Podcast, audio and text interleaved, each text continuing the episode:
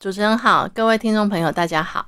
好，一开始先自我介绍一下。我从事在身心疗法已经将近二十多年啊，那包含说芳香疗法、孕妇的疗程，还有阿育吠陀医学啊，那还有各种的心灵课程。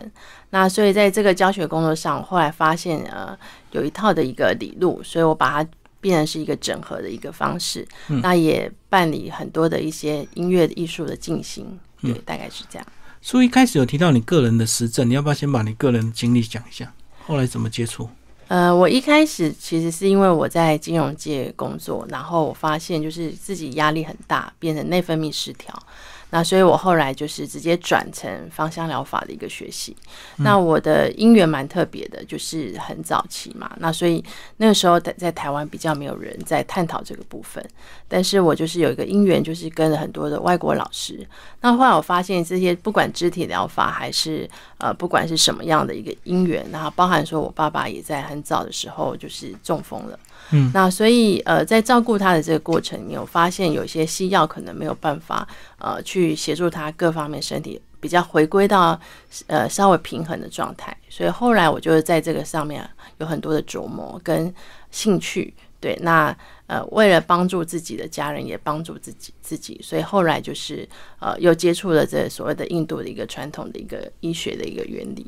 啊，所以的话，我就发现这些有一些很不谋而合的一个部分。那还有就是人的心灵也会影响到身体的健康。嗯，所以后来也呃探索了许多不关于灵气的治疗啊，或者说其他的一些心灵的一个疗愈。对，所以就把它整合在一套的一个脉络跟呼吸的静心，好，还有就是这些呃动态的舞蹈，这些都是。嗯，对。从接触到现在几年的时间了？二十三年了。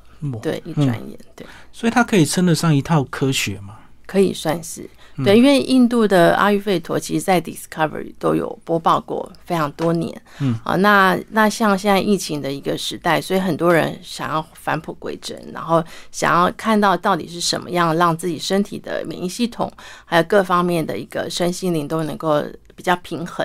啊，比较和谐，所以那时候大家就回过头来来发现，哎，这个阿育吠陀其实是有它的一个原理，那包含说它也影响了很多的像西方的一些医学的一些概念啊，它都它有所谓的小宇宙，就是阿育吠陀这个地水火风空，一般中中国是这样讲，那它不是，它是颠倒过来的一个概念，就是从空风火水土这样的概念。我们先来讲它的理论基础，好不好？好，嗯。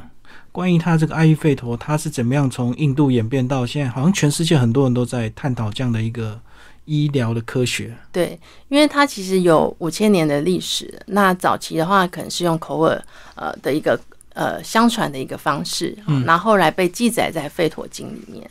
好，那有些人对《吠陀经》可能认为它可能是一个宗教，但它其实不是。那它大概有分成四册。那其中的关于草药的这些运用是在收录在那个阿塔尔瓦塔这个吠陀经里面，它是最晚出现，但是它包含的包含呃，我们可能中国有些概念风水概念，要种植某些植物植栽，会帮助我们风水的一个运行。那在这个这个这一册里面，它也有集结到这个部分。那同时也包含说草药的运用种类啊，它还有包含。它在那个时年代，其实它已经有八个不同的科别，包含内科、儿科、外科啊，还有一些呃头颈部，还有异物要怎么如何取取取出啊，这些它都已经涵盖在这个里面。所以它其实是一个非常科学的一个部分。那加上它为什么叫阿育吠陀？其实它是从梵文的这个 Ayurveda 来的，嗯，它可以拆解成两个字：Ayur。A Y U 啊，这个就是指的就是生命的意思，生活的意思。嗯，那 Veda 指的就是科学啊，或是所谓的智慧，所以一般又称为叫做生命的科学，是这样子一个演变。它跟我们中医有什么相似处吗？哎，中医其实也在讲阴阳的调和，对，然后还有就是呃相生相克的一个部分。那阿育吠陀其实也有这样子的一个。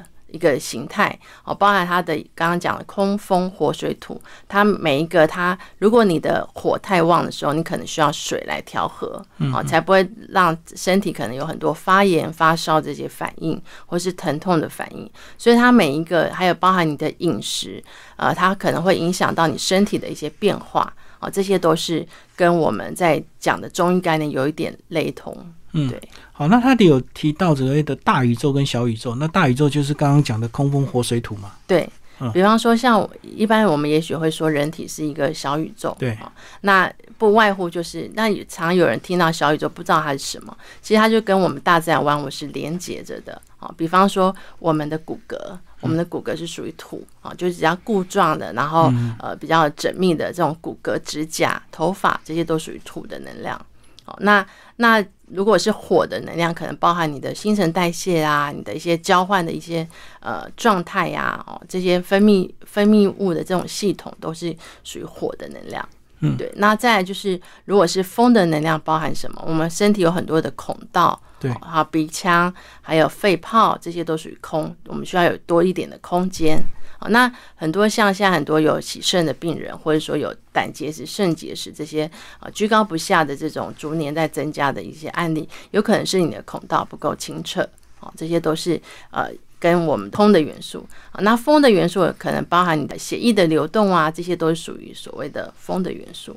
对还有你大脑的思维层次，为什么有些人听到一句话，他会认为是正向的，有些人会觉得是诶比较扭曲成负向的一个感觉啊？这有可能是你的思维层次不够流动，这也属于风的能量。嗯，所以它都有对应我们身体的组织，就对。对对没错。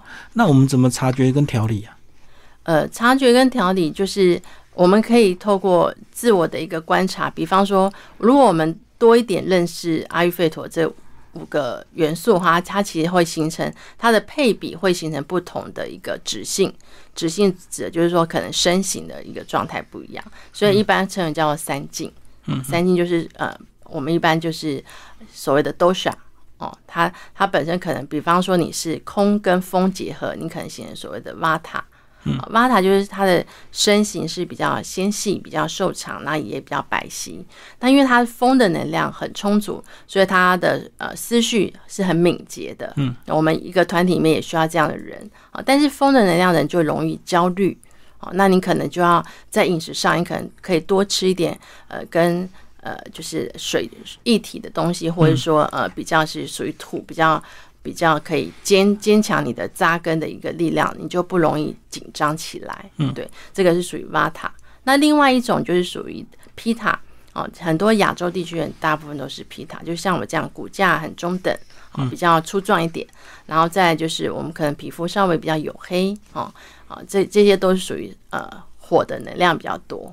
那那这个状态的话，它可能呈现的你的行为模式，可能就是呃比较敢愿意改变，因为火就是可以把一些从一些东西把它转成另外一个东西啊，有一个直性的一个改变。嗯，那所以但是也因为这样子，你可能消化系统会比较火弱哦，所以从这个来做一个呃，就是等于是观察。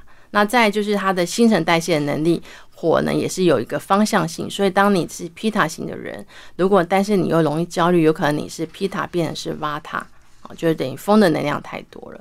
那另外一种就是属于卡法哦，卡法型的人，他本身就是土跟水特别旺盛。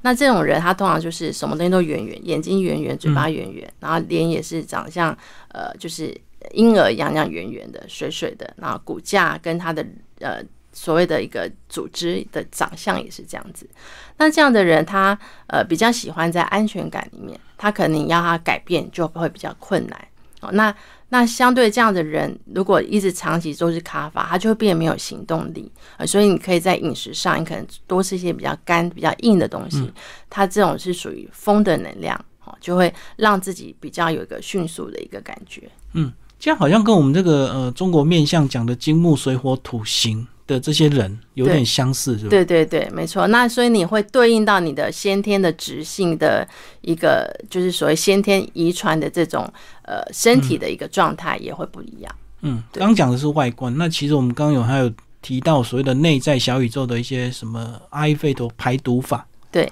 呃，排毒是一定需要的，对不对？因为其实你我们去想，我们现在饮食习惯已经不是像以前，我们有很多我们呃多元化的一个状态，又比较精致。那所以在这当中里面，呃，很多时候我们已经不再吃吃所谓的原形植物，嗯嗯，对，都是加工。对，然后包含说我们土壤可能有很多的酸化，对哦，所以这些都会已已经有一些毒素在我们饮食上面就会一一直日积月累。加上说，可能现在外食煮了很多，然后我们有时候可能因为工作忙，哦，像很多上班族可能中午午休只有一个小时，嗯那可能中间又有一些其他的一些工工作行程，那可能压缩了你原本的吃饭时间，那我们就会囫囵吞枣，或是说这样会让你，你其实吃东西只是在满足你自己的心理需求，但它不是真的有把能量跟。跟营养吃进去好，那另外就是我们在吃的时候，可能还在想其他的事情，对，不专心啊。对对，那时候你的火元素并没有起来，好，所以这个时候你可能会发现，我午休过后我特别想睡觉啊，有时候是你的饮食不当，那有时候是因为你的这些压力去，嗯，那所以我们这些孔道之间，它并没有真正的在流通。所以，我们细胞，其实我们看，我们不管细胞的内胚层、外胚层，都有很多的孔道，细胞膜也需要很多的通道，那它才能可以把氧气跟营养送进去。那你的这些细胞也会自然的更新嘛？二十八天到三十五天会更新。对对，那它更新之后，它代谢这些物质也要排出来啊。可是，如果我们的孔道是长期因为这些压力群阻塞的时候，那我们的身体状状态就会越来越受阻。啊，所以我们排毒是一定要做的。所以排毒是不是有指所谓的实质的排毒是用吃的，或者是心灵上的排毒？对，诶，我们如果实质上，因为我们其实人体就是有五大的一个能量系统，对，包含是遗传的能量，还有就是我们的所谓的饮食的能量、呼吸的能量，啊，然后再就是我们的免疫跟我们磁场能量。可是只有哪两个是可以呃让我们自己来调控呢？就只有饮食跟呼吸。哦，是对。那呼吸我们觉得很天天经地义。我从出生到现在，我二十四小时离不开呼吸。我们都以为它就是一直有在吸气的这个动作。可是我们常常其实没有真的把气就是吸入我们真正下丹田。好，那这样子的一个状态，其实由于我们在紧张，我们在赶车的时候、赶行程的时候，我们其实都是用上肺呼呼吸。那这样子就会让你的肌肉层其实是长期紧绷的。对，那所以其实这个是它可以调控的一个部分，是指没有深层的呼吸吗？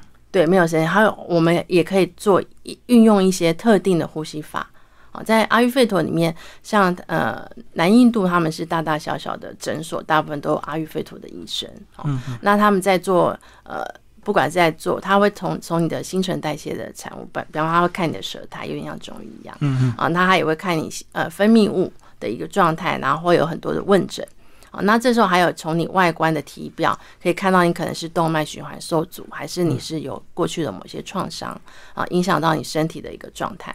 那这时候他就会给你调配不同的，比方说你在这个时间点，你的饮食必须要做什么样的改变？是，你可能要多吃什么，少吃什么？嗯，好。还有就是说我可能要做某些特定的呼吸法，来帮助我启动我们的淋巴循环，或是你的动静脉循环。哦，所以从呼吸又会延伸到肢体的延伸，以及所谓的按摩，这样子吗？对对对对，因为它有很多呃按摩的动作，大部分都有一些摩擦的一个反应，其实都是在干干嘛呢？就是要加速我们的火火的一个能量能够充足旺盛起来，被启动起来，这时候它才比较快速可以带动我们身体的一个循环机制，对，然后进行所谓的排毒。嗯。那饮食的排毒就要观察，看个人状态不同，对不对？对对对，就很难这个。也不用一定是观察，有一个大类，就是像一般人早餐可能就是吃的比较多。其实我觉得现在台湾人就是吃比较多，属于咖法型的。可是早上其实我们的一天的周期也离不开阿育吠陀。也在我们的空风火水土里面，嗯啊，就像我们中医有不同的时辰，你在走不同的经脉一样。哦，对对。那我们早上其实是交感神经要很旺盛的时候，那也就是风的能量要必须要能够活络起来，比重要多，所以这时候让我们的思绪才会更清楚，因为这时候是日出而作，日落而息嘛。对。到了晚上，我们才开始是属于咖发型，因为副交感神经在运作，我们需要休息了。可是常常我们早上是吃比较。湿的，然后比较呃沉重的这种，比方粥啊，哦，还有就是所谓的呃烧饼、油条啊，或是油炸的，然后汉堡类这种东西。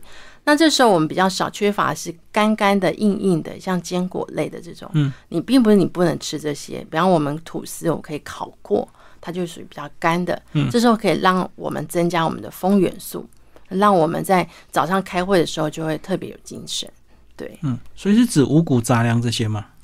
呃，五谷杂粮的话，如果是馒头，它属于卡法，你还是比较建议是放在呃晚晚一点再吃。对，那粥也是一样，它也就可以放在晚上的时候。嗯嗯，对。好，那这本书呢，其实从早期的原理啊，一直到后来很多动作的具体操作，所以这本书也是针对一些初学者可以自己。在家自学嘛？对我们蛮多，嗯，因为其实这本书也上了畅销排行榜，对，不管在金石堂就是一直蝉联在第一名很很多天，然后博客来也是在第八名。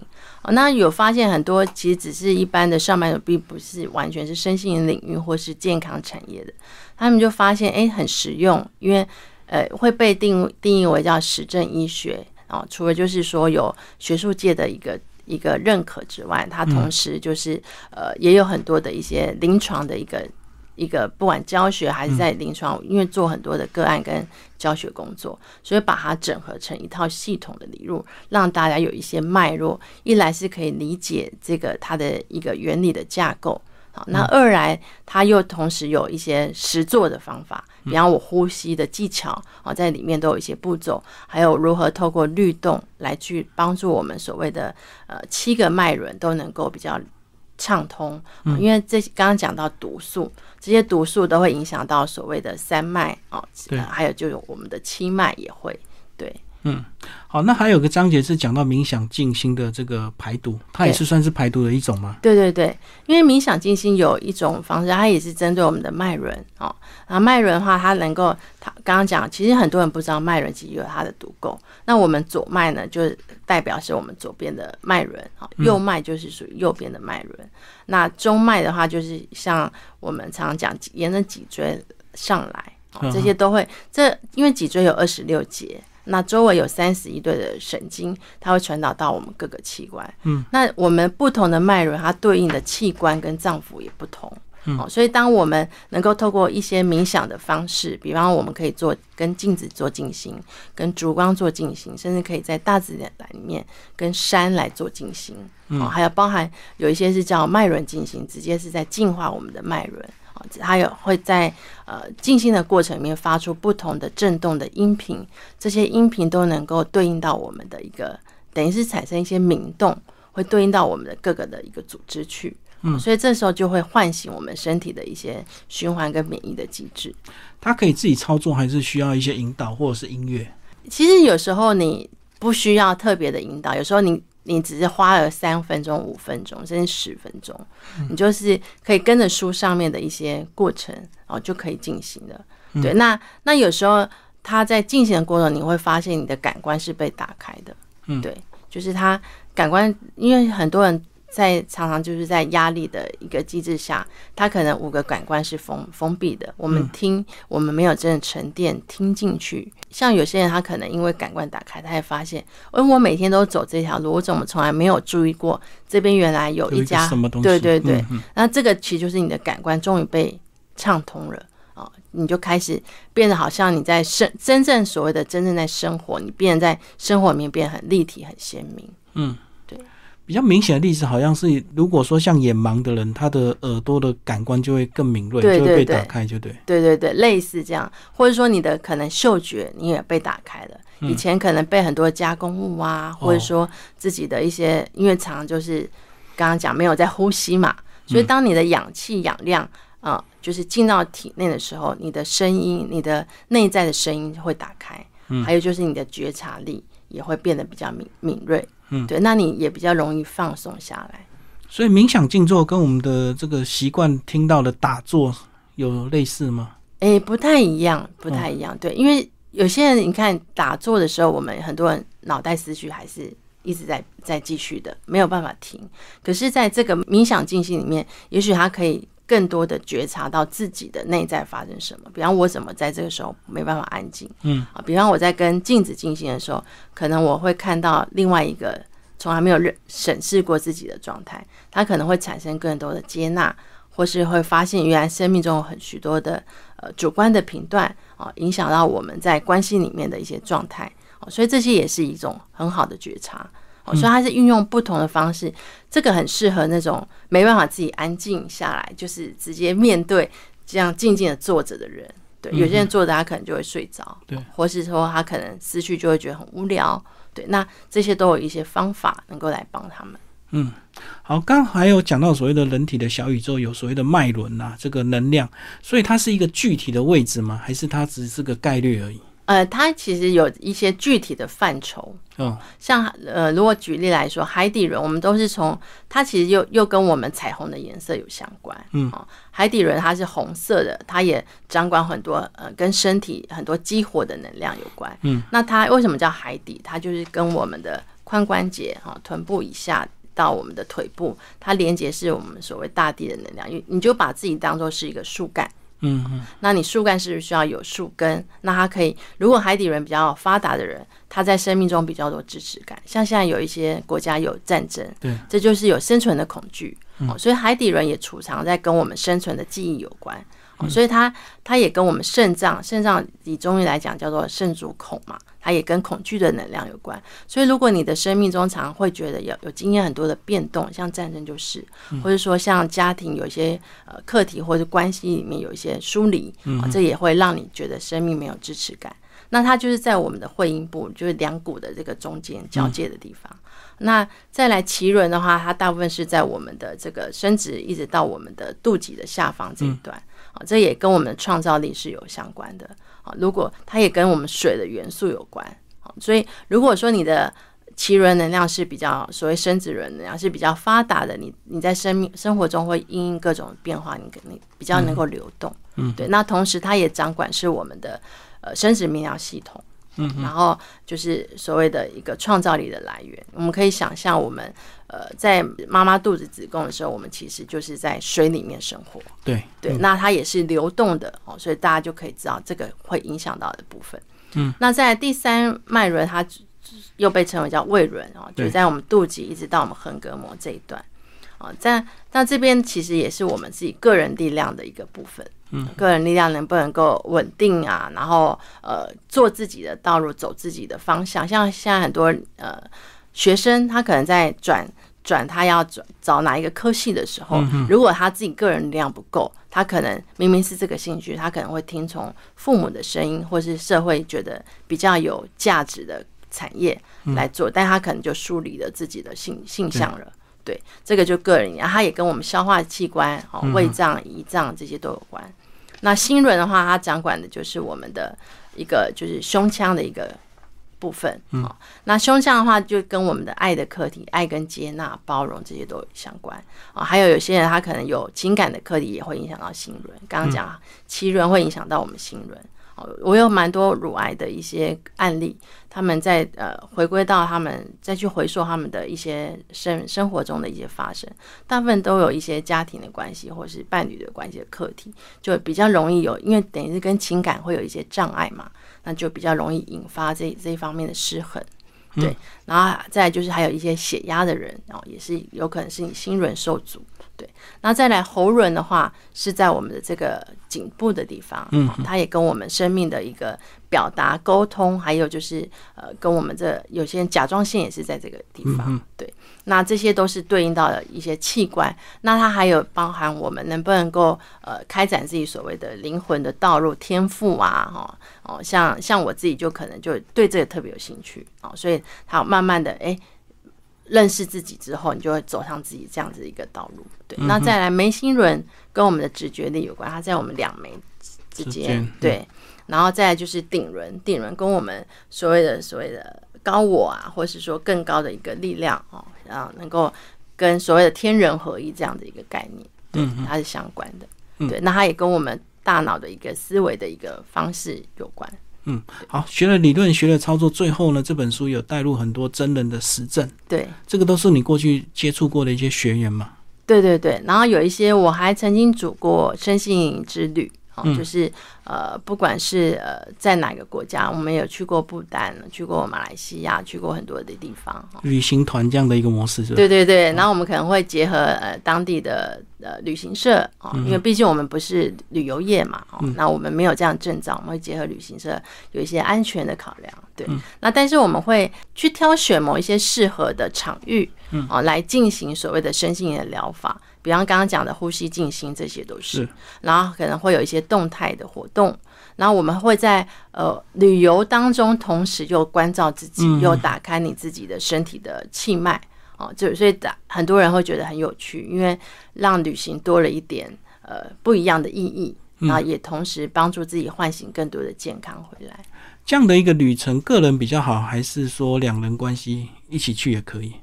都没有关系，个人也 OK，你你跟团体不认识都没有关系。嗯，对，那也有像我自己在做一些个案，有有些甚至我直接把个案带到户外，嗯，类似身心之旅，只是可能时间没有那么长。那在台湾也可以进行，在其他地方也都可以进行。有没有需要两个人去修补关系，然后适合参加这样的？有有有，其实我们蛮多这样子的学员。那有时候他们适合分开走，所谓的过程，内在的过程。那有些适合一起在一起，对对对，嗯。所以这个都是一个很好的，因为集体有集体的共振的能量。然后有时候你可能在集体当中，你也同时在关照自己，还有别人的发生，其实就像是一面镜子一样，在看自己。对，所以，所以在团体的呃疗愈的一个疗法当中，其实也是一种很好的过程。那有时候我们也需要个人的一个单独的一个部分，所以是看因应不同的案例，然后我们可能会选择导引的方式不一样。哦，要看实际的状态，对。对对对。老师要不要举个例子来讲，跟我们稍微做做一个介绍，在后面特别收录这部分。好。呃，我举个例是最近的好了，最近刚好有一些是有刚好自己本身有精神官能症，有些是忧郁，有些是恐慌，是。那他们可能被家人引荐过来，然后有的是被朋友，哦，那那像有有有人他可能呃，因为同你再去导，他可能已经吃了很多的药，但是他呃身体已经开始出现一些阻滞，但是他就是没有办法让自己的呃精神的这个状态比较好，有的是不够专注。好，那有的是呃，可能影响到了睡眠。那那时候只是简单的带了呃，在书中有有所谓的左左右脉鼻孔交替法，这个是一个很入门，因为它可以启动我们的所谓的左脉跟右脉。因为我们大概呃鼻孔大概一点五到二点五小时就会交左边右边会交换嗯嗯做一次。好，那我们以为我们同时其实没有哦，你可以去测试，就是用你的这个就是手。持这样狠的，那你去看你吐气哪边比较明显，就代表现在这一脉比较发达。嗯，对。然后这个时候呢，呃，你在因为其实左脉呢，它有会影响到右脑啊，右脉会影响到左脑。那一个是理性面，一个是情绪面，都不一样啊。那一个影响到的是身体的一个层面，一个是影响心理的层面。那让让我们透过这样的呼吸法，他发现，诶，他自己的状态啊比较容易放松。肌肉群自己都有感觉，才做十分钟就马上有感觉。嗯，那后来后面就当然就是疏通他的用阿育吠陀的疗法来做一些疏通。那之后第二次我们回我们会有一个居家的一个部分，就请他回家可能就要多练这样子的一个呼吸。那他就发现说他的一个情绪面压力层，不管是课业来还是工作来，他都不会担心。嗯。啊，怕有些人是怕自己表现不好，或是他有一些焦躁的、很隐藏的这个部分，他觉得比较放松。嗯，那同时就是有些是有经痛的问题，嗯，他也很快就可以改善。对，那那包含说，呃，像我刚刚举的其中一个例子，他那时候来说，他刚好去打了一个，因为他觉得自己异常的一直变胖。所以他听了一个，就脑神经内科医生可能给他一些建议，就是可以打一些针剂，让他呃让他的食欲不要那么大增。嗯，那但是他就是一直很呃恶心想想吐，然后已经很多天了。那那时候呢，我们只是在做那个书上面讲一些动态的律动，带领他去活动，让你的，因为我们在动的时候，其实我们身体的气脉也在通。嗯，哦，刚刚讲一直在讲排毒嘛，那有时候是透过静态，有时候要透过动态，那其实也是没有很久，大概十几分钟。嗯，他发现好奇怪，刚刚一直想，因为那时候来的时候都还有吐一些东西，然后他就发现那个反胃的迹象整个就降下来了。然后他觉得非常神奇，然后身体的状态也能变得很放松，甚至是有点想要睡觉的感觉。他说已经三四天没有办法这样子。对，那中间我们还有导引到，就是可能一些家庭关系的疗愈，因为童年有一些创伤，对，这些都是很好的。是都需要一段时间吗？还是当下一次就能够有这些反应？诶，也是因人，但是我刚刚讲那个呼吸法是当下他就有感觉，马上就有感觉，说诶，怎么这么特别？那甚至有有些人他可能已经晕眩了很多很很久的时间，然后头有胀痛，他只做这样的呼吸法，他立刻就说诶，已经好了。嗯，就他们觉得诶，怎么都不用吃任何止痛药。嗯，哦，对。那什么状况需要长时间的调整？比方说，有些人他可能已经长期是他的刚刚讲一直在讲孔道必须要畅通，对，他的身体已经有很多的阻滞了，他已经在呃身体上面产生某些症状，比方说有的地方关节的地方，或是某些肌肉群特别的肿，嗯，那他这时候他的动脉跟静脉的循回流已经速度变慢，嗯，这时候我们就会希望他可能要。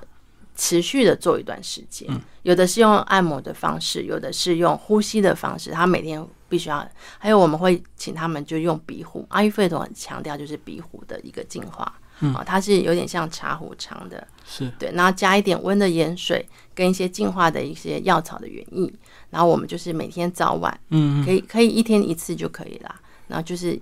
透过鼻壶来做一个鼻腔的净化，它对于一些容易有耳鸣啊，或者说有些人可能有呃鼻窦发炎的问题呀，哦，黏液比较多，那在透过这个净化当中，他会发现可能一段时间，诶，他的某些所谓的藏污纳垢这种，嗯，就会排出来，因为我们的鼻腔跟我们的大脑还有我们的神经是相连接的，嗯，对，那他有发现，在这样的一段持续一段时间之后，他发现，诶。他自己本身的思维回路也会开始被改变，嗯，也就会容易以前容易疲劳、容易沮丧、容易陷入所谓的一个焦躁，然后是容易有一些负面的想法。他在判断事情的时候，发现哎，已经不一样，比较正向积极，连他周围的人都有感觉，嗯，对，所以这个是很很好的一个现象。